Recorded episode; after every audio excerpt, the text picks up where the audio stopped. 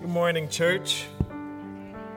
Um, one of the things I've been thinking about this week is how, for those of us who are blessed to grow up in the church, we grow up memorizing verses. Now, it might be for candy or to go to camp, um, but it's something that's very, very routine in our growing and, and our, our growing up in the faith. Yet, when we become adults, we stop um, we might do well to, to study the scripture and to read the scripture, but we stop memorizing. And one of the greatest blessings to my life has been those verses I memorized as a, as a child coming back to me in moments when I need them the most, you know? So one of the challenges, I guess, for this, us this morning as we go into this new year is perhaps this is something, you know, if you grew up doing. Now, for some of us, it used to come real easy. You know, some of us, it still might be easy. Most of us is going to be work, but I think it's, it's valuable work and it's worth doing. Um, if you're thinking about memorizing passages, I think think our, our scripture this morning is a good one to start with. Um, if you have your Bibles, turn with me to Philippians chapter 4, verses 4 to 9. I'll be reading this and then we'll open in prayer.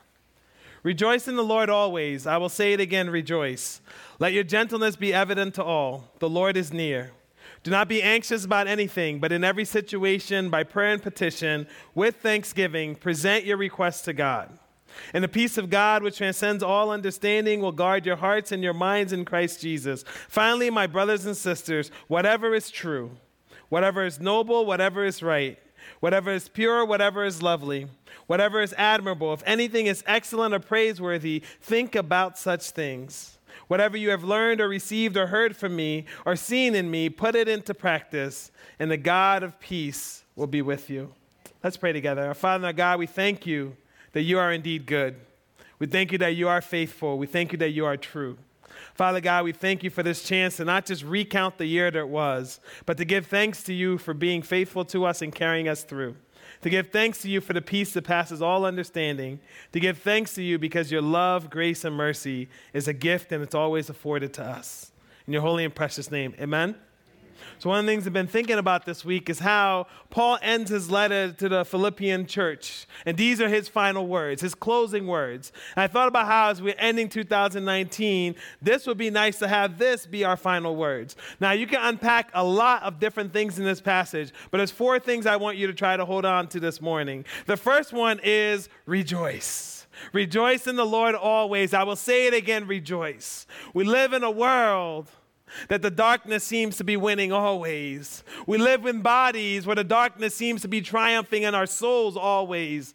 We live in a world that it's easy to see how broken it is. We live in a world that we know our people need healing. But yet the commandment is to rejoice. Because in the darkness, Jesus calls you the light. In the brokenness, God wants to use you to bring healing. In a world that's not as it should be, God wants you to say, Holy Spirit, let me partner with you to make it how it's supposed to be. Rejoice in the Lord always. This is not a suggestion, but a commandment. And how do we rejoice in hard times? How do we rejoice when the world's not as it should be? Well, as we went through our Advent season, we're reminded that joy is simply celebrating God's blessings. If you want to bring joy to your world, tell the world what God has done in you. If you want to bring joy to the world, be willing to not just share your story. It's not about you, it's about God and what God is doing. Rejoice. And if we, as the believers in Jesus Christ, aren't willing to live lives of joy,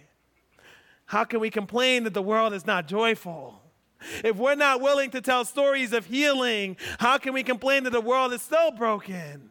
If we are not willing to say, God is in me and we are the light of the world through the power of the Holy Spirit, can we complain about darkness when we're supposed to be shining our light? Rejoice. Rejoice by celebrating God's goodness to you. The second one, I think, is probably the hardest one in this passage. And that's the idea of not being anxious about anything. Not being anxious about anything. Are we willing to go into the new year and simply willing to say, God, I will rely on you? There's so much to be anxious for, there's so much to be stressed about, there's so much to overwhelm you. But relax. Jesus has given you the Holy Spirit. Relax. Jesus has overcome the world. Relax. There's nothing you've been through that God hasn't carried millions of people through. Relax. There's nothing you're suffering that God hasn't healed. Relax and rely on God. Do not be anxious for anything. But in everything, with prayer and petition, with thanksgiving, go to God. And then expect that peace of God to rest upon you. And if the peace of God rests on us, what's the third thing we should do?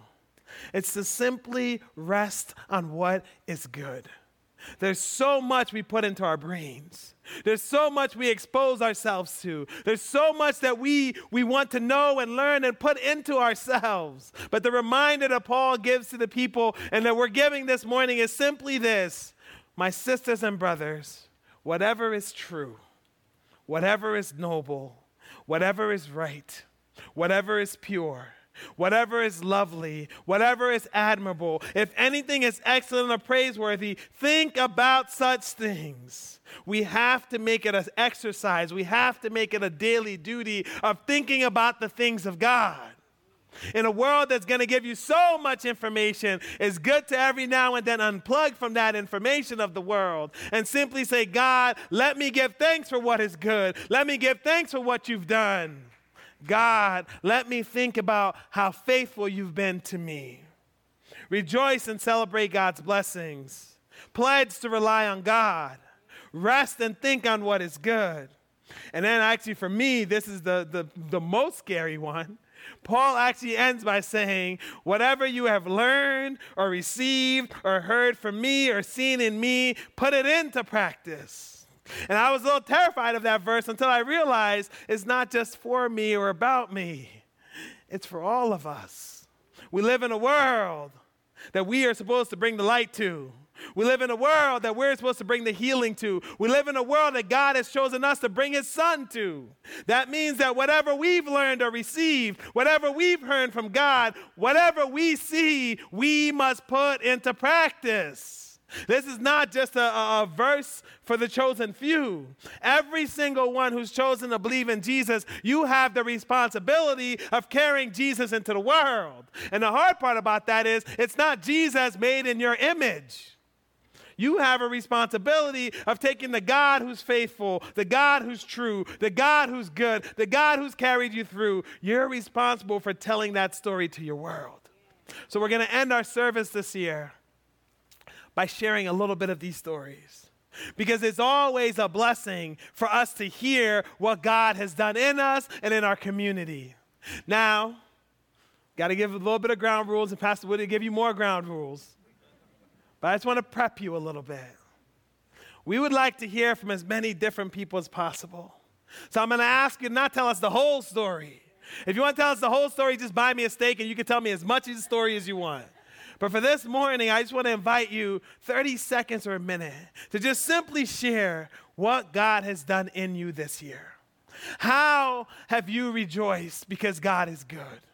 How have you been taught to rely on God? How have you been taught to rethink and refocus and to rest on what is good according to God? And how have you been challenged to renew your faith and practice? That's what we're answering this morning. So, usually we have microphones on the sides, but this morning we're just going to have it in the middle. And you're going to line up, and one by one you'll come up. But as you share, and even better than that, as you listen, may we be reminded this morning that our God is alive, that our God is good, that our God is working, and there's nothing our God cannot do. Amen?